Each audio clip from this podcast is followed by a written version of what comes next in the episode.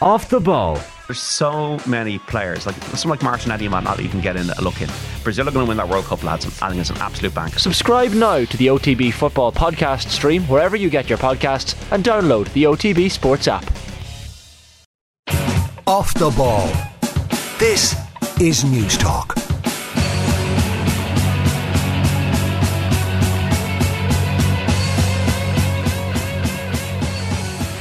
Hello there, you're welcome along. Sundays off the ball. Joe Molloy here. Premier League weekend continues apace. We have Southampton Arsenal first up. Stephen Doyle, Brian Kerr bringing that game. Arsenal hoping to uh, maintain their lead at the top of the Premier League.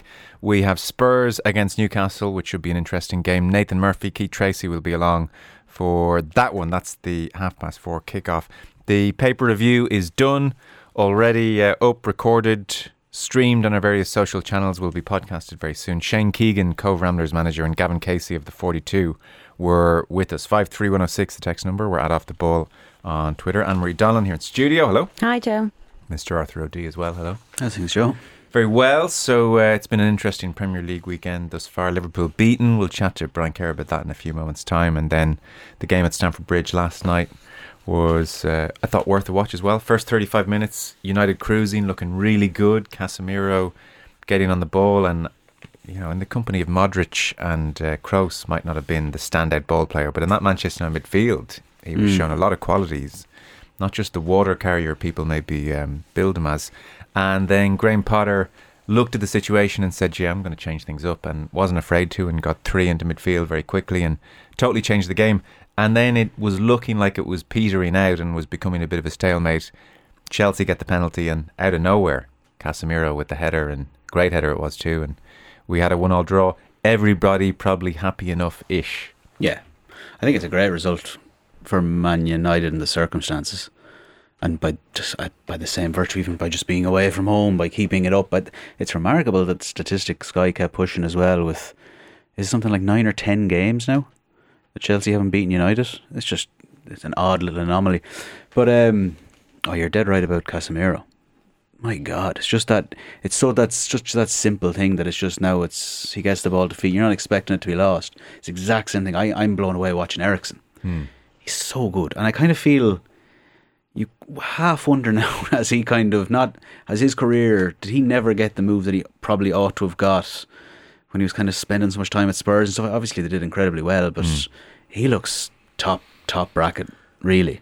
Definitely moments where, if you've been watching Manchester United for the last decade plus, there were scenarios last night where you thought to yourself, well, this is where they lose the ball Yeah. in midfield, and they managed to keep it. And generally, it was Casemiro and Eriksen at the heart of keeping it.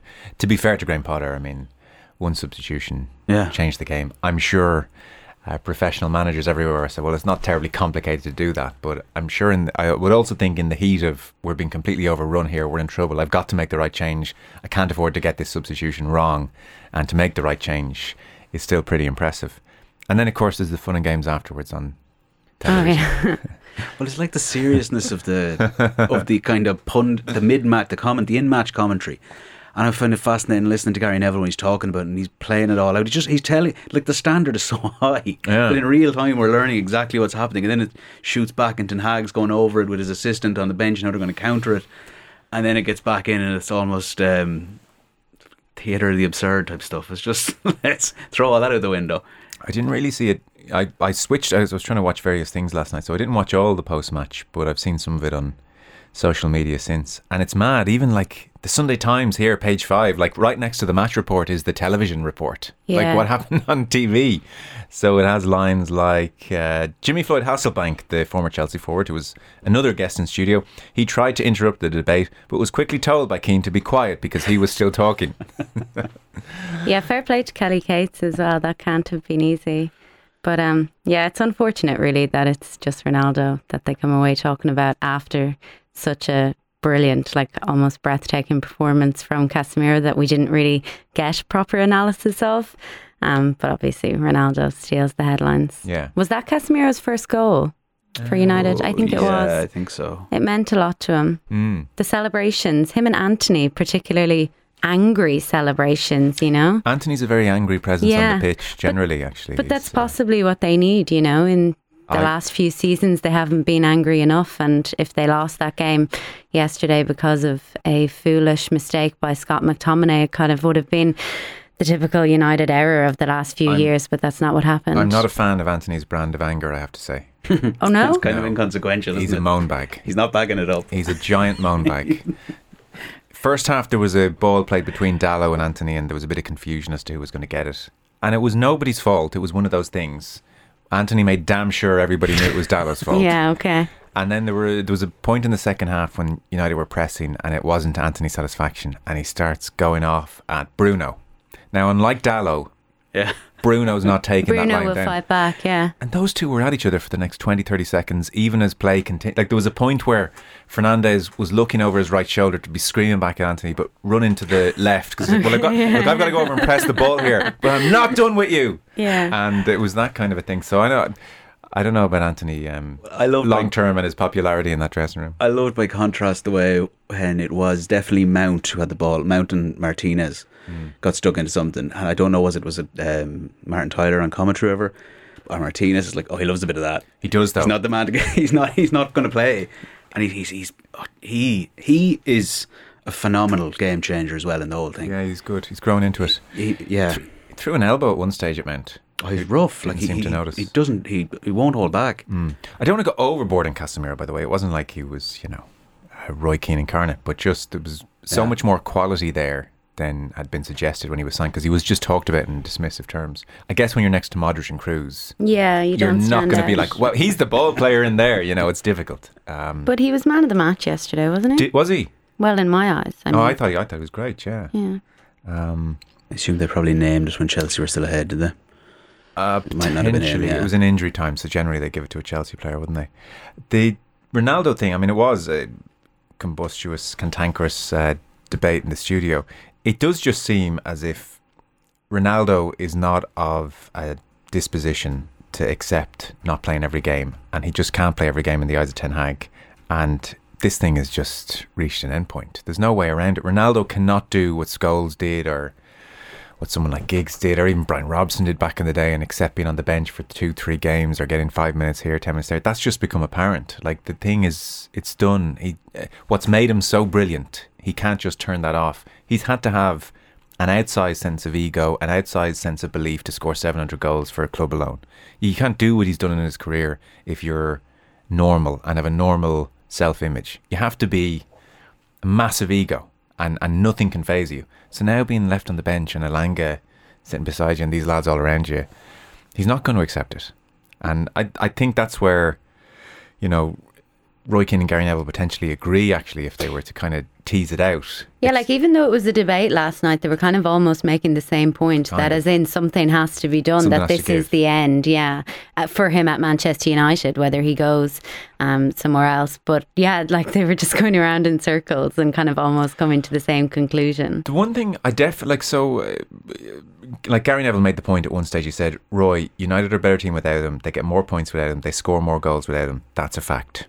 And Keane sort of ha- like at one point he turned around to Jimmy Floyd Hasselbaink and said, "Hang on, he scores every two games for United." But Neville's point probably was stronger that they're probably better without him, especially medium term, whatever about short term. But Keane is adamant that Ronaldo's been disrespected.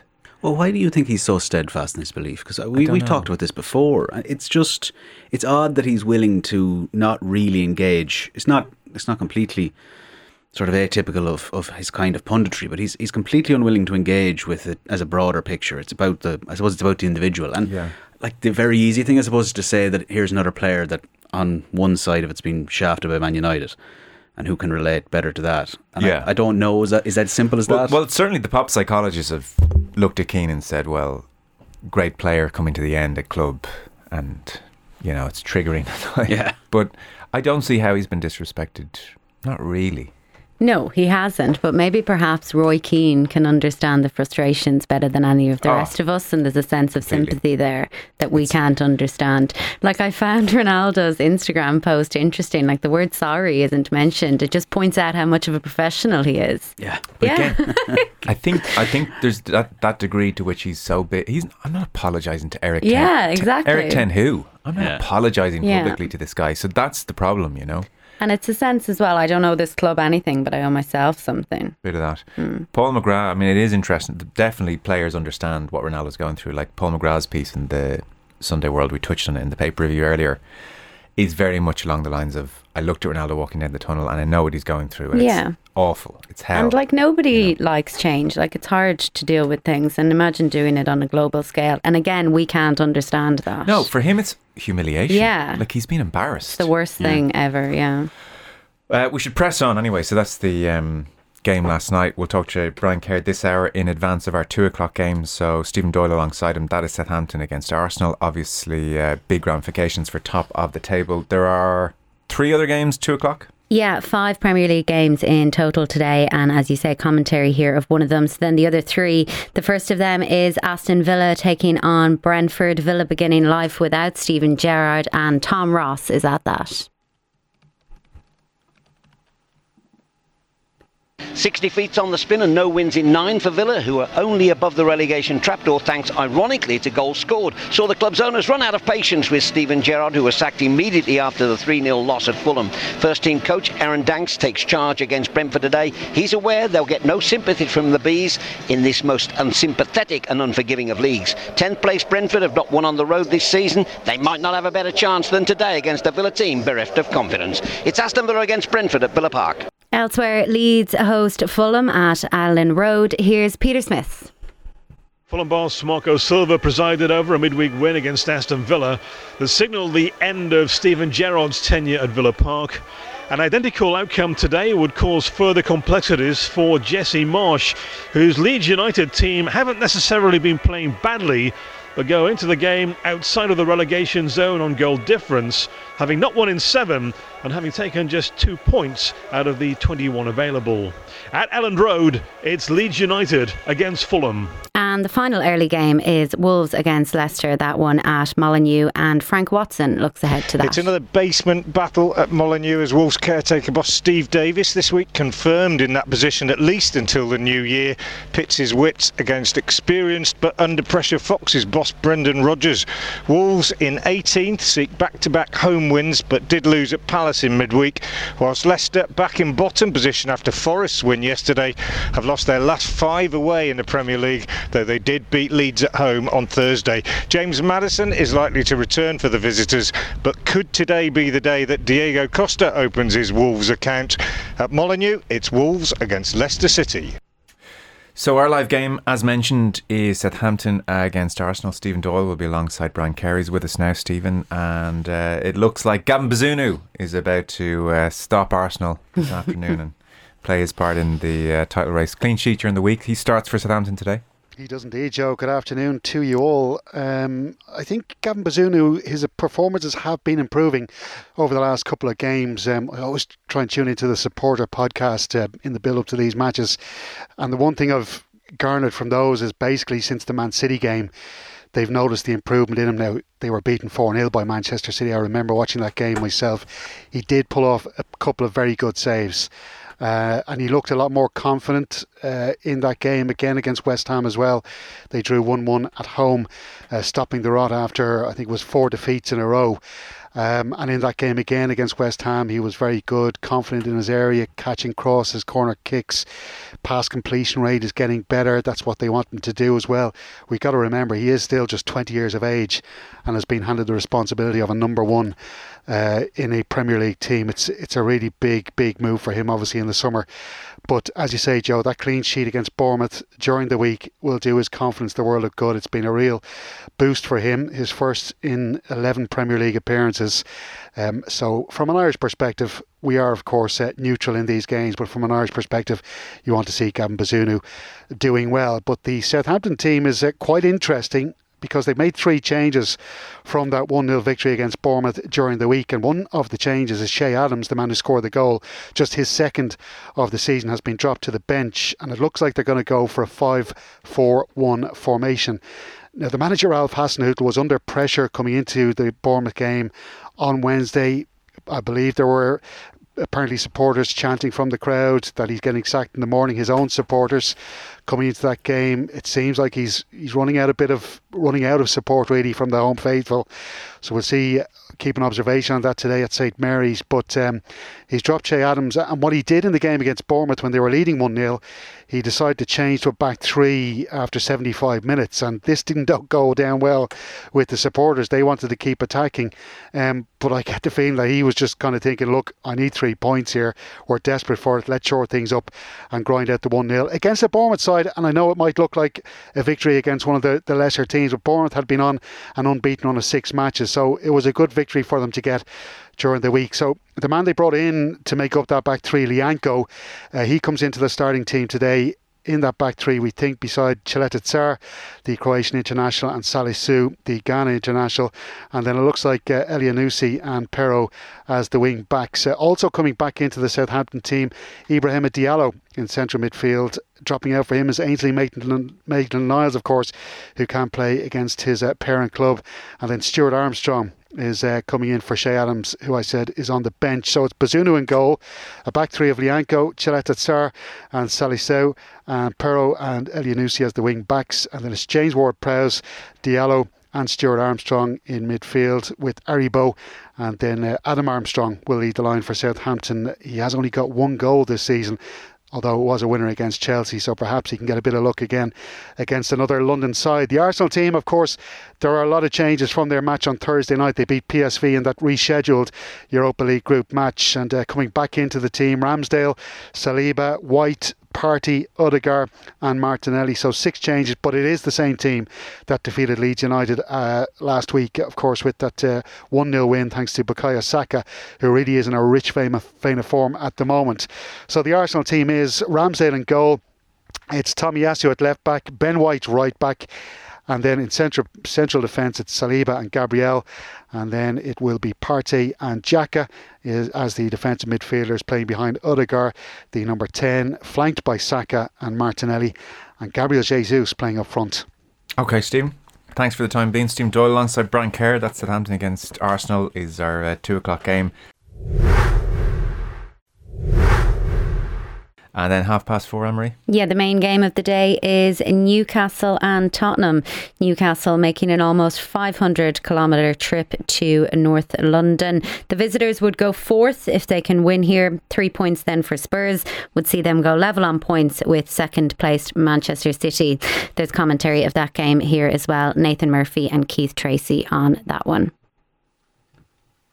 There's WSL action at the moment. Joe, Arsenal lead Liverpool 2 0 with just over an hour played in their game. Katie McCabe, Republic of Ireland captain, started here for Arsenal, while Niamh Fahey and Megan Campbell have lined out for Liverpool.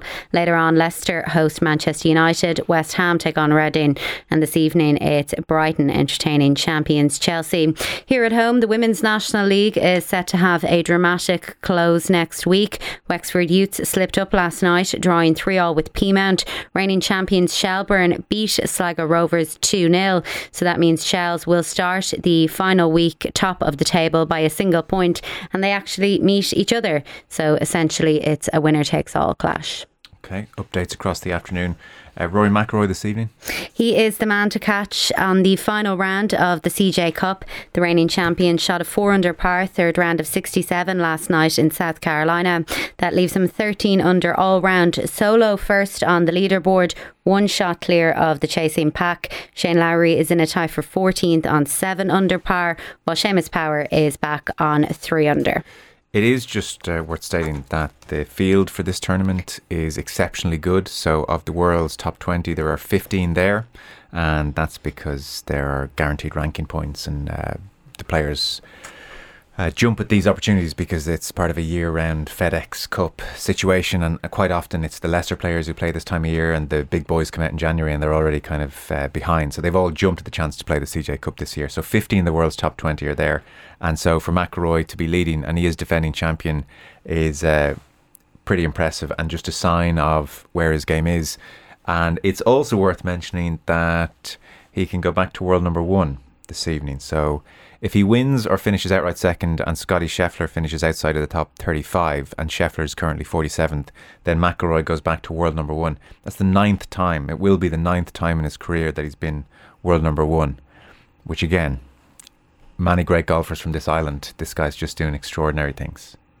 Can I ask, with regards to the world rankings, and you said 50 in the top 20, have all the lads associated with um, LIV fallen away exponentially now? Or, or Uh, yeah, give or take, pretty much. just gone, yeah. okay. Dustin Johnson was maybe about the highest, and he's they've all fallen a, a, quite a bit back. Okay. Must double check. There might be one or two of them hanging on to top twenty ish. That's remarkable, though. I, I, what's number? I appreciate what it's worth in terms of your number one, but in, in golf, is it taken particularly seriously? Yeah. Or okay, so okay, Very seriously, yeah. Like Woods' record at being number one for X many weeks, or even Greg Norman was world number one for. Could it have been three hundred weeks? Don't want to give. I don't want to give Greg Norman of all people too much credit. Greg Norman was world number one for quite a long time, and then Woods obviously has blown every record out of the water. But like for McIlroy to get there nine times is is another brilliant achievement, and he is the best player in the world right now. Just is. He's back in such a brilliant way. He's been consistently good, and it was just no surprise that he would be going into the final round there thereabouts. You know, whereas a year ago, two years ago, you didn't know what you were going to get from him. He's completely transformed his game. He's so consistent now. So uh, potentially world number one tomorrow morning, Rory McIlroy. I mean, we're not world number one no. on this island in many things, and so he's probably that touch underappreciated. Is it is it just and then it's kind of because I appreciate it's it's probably for people like myself watching mostly from the outside at times of majors like is it just the stock I mean if he does if he went on to win any of the four next year Hmm. Do you think it kind of then all of that all the stuff around where he's actually doing incredibly well kind of become is it just becomes elevated that it kind of gets I think so. it's just it needs to be you need that one little Well, the one thing anyone can say now is, well, so what? Yeah, but it's a bigger achievement to be world number one nine times than to win the Masters, arguably. In some respects, yeah. Yeah. prestige though But would he swap it all? Yeah. Yeah, he would. Yeah. Like Lee Westwood's been world number one. Luke Donald has been world number one. yeah. Okay. Yeah. They never won majors. So he would, I'm sure, swap world number one for Masters. And has But, uh, anyone won major? Oh yeah, of course, Sir Shane Lowry. Yeah, without being world number one. Oh, yeah. yeah. Happens all the time. Yeah. And if people won the Masters without being world number one. oh, yeah. Okay. It happens all the time. So it is a way bigger achievement to be world number one. Well, It's a tougher grind. it's probably, uh, in some respects, it's a, it's a true test of consistency, yeah. He hasn't, you, did, didn't, you didn't just catch fire for four Yeah. days and, and win. But you can't But- put world number one in your trophy cabinet. No, exactly, and it's you know it's it's the thing that kind of haunts him. But I think, like as you said, Arthur, if he was to win the Masters or win a major next year, then all of this other stuff right across this year would suddenly uh, be further appreciated. Because at the moment, there's a degree of well, it's not winning uh, a major. it's- but what he's doing right now is insane. it's kind of exactly what happens as well with the boxing, I suppose, to a different degree. That Olympic medal, but then you see like the stuff today that's going back, and I appreciate that will be news regardless. But in that wider context, it's just God, we're unstoppable. Well, the the other thing about Rory to say this year is he didn't win a major, but if you add the four majors together, he was 29 under par. Feels unsatisfying. The next closest was 21 under par, and then everybody else was a gazillion miles behind him. Crazy. So you had the four majors together, this guy lapped the field. He won by eight shots. He was brilliant in every major. But it's about catching fire on that day. It's the, you know, he's often said himself, it's this weird thing in golf that we obsess over the majors, but you could have a brilliant 48 weeks of the year and it gets Do- ignored. Does golf allow for that, or is it as as, as obsessed with just the winning as Oh, it other does. sports? I mean, he's world number one, but. yeah, I know. I appreciate But that. when he when he retires, the first thing it will say is Rory McIlroy X number of majors. Ford, yeah, yeah, Unfortunately, or otherwise, yeah, it's quite reductive in that regard. it is a bit reductive. it's just, but it's just whatever way. I mean, why do sports go along these lines? I don't know. Why has tennis gone along those lines? I don't know. It's kind of like Mayo with the All Irelands as well. They were possibly the best team for a number of years, but didn't win. Yeah, it's always the stick to beat them with. I'm not saying it like that. did you have to kick him? They didn't need to be dragged into this. So uh, before we sign off, because Brian Kerr is waiting, Leo Cullen. Yeah, Leinster head coach Leo Cullen said they made tough work of beating Munster in their United Rugby Championship clash last night. They came from six points down to eventually win by 14 at the Aviva Stadium. Scott Penny, Dan Sheehan, Luke McGrath, and Rob Russell all scoring tries there as they maintained their unbeaten start to the season. They also secured the bonus point. The final result 27 13. Cullen was pleased with the overall result, but said the performance was far from perfect. In terms of the outcome, like we're delighted to get a bonus point win um, in a Leinster Munster game. Like it doesn't happen that often, does it? So um, there's parts of the game clearly we can look back on Um, you know, where we, we create a lot of opportunities in the first half and we're not particularly clinical in terms of finishing them off. Um, and then we get ourselves in a situation where, you know, Munster again, with 14 men, again, twice in the first 47 minutes, um, and then suddenly they're ahead in the game. So um, we show better composure probably from then on, um, both sides of the ball. So, you know, before up to that point, you know, we, we're probably just a little bit impatient at times. So we're, we're forcing certain things in the game. Um, you know, we're falling on the wrong side of some some calls with the officials, um, and so we, we just it's the composure part that we're we're lacking. Um, but having said that, you know, to, to come away with the four tries um, is is a positive outcome for for us. Leo Cullen there. Should mention, by the way, uh, Stuart Lancaster is going to pop into studio on Tuesday. Tuesday. Fresh from Tuesdays. He's going to come in and do Tuesday with us and chat about everything, obviously, uh, leaving at the end of the season and uh, whatever else you're having. So, Stuart Lancaster in studio with us on uh, Tuesday evening. Finally, Ireland's cricketers were comfortably beaten by Sri Lanka at the T20 World Cup this morning. Joe, they lost by nine wickets in Hobart, with Sri Lanka sealing victory with 30 balls remaining. Next up for Ireland is England on Wednesday. Ann-Marie, thanks for that. Thank you. Arthur with us across the afternoon as well. So Spurs Newcastle coming your way. That's our half past four game. The Sunday paper review has been uh, streamed and will be podcasted very shortly. Shane Keegan and Gavin Casey were with us. Up next, we're building up to Southampton against Arsenal. Brian Kerr with us in just a moment.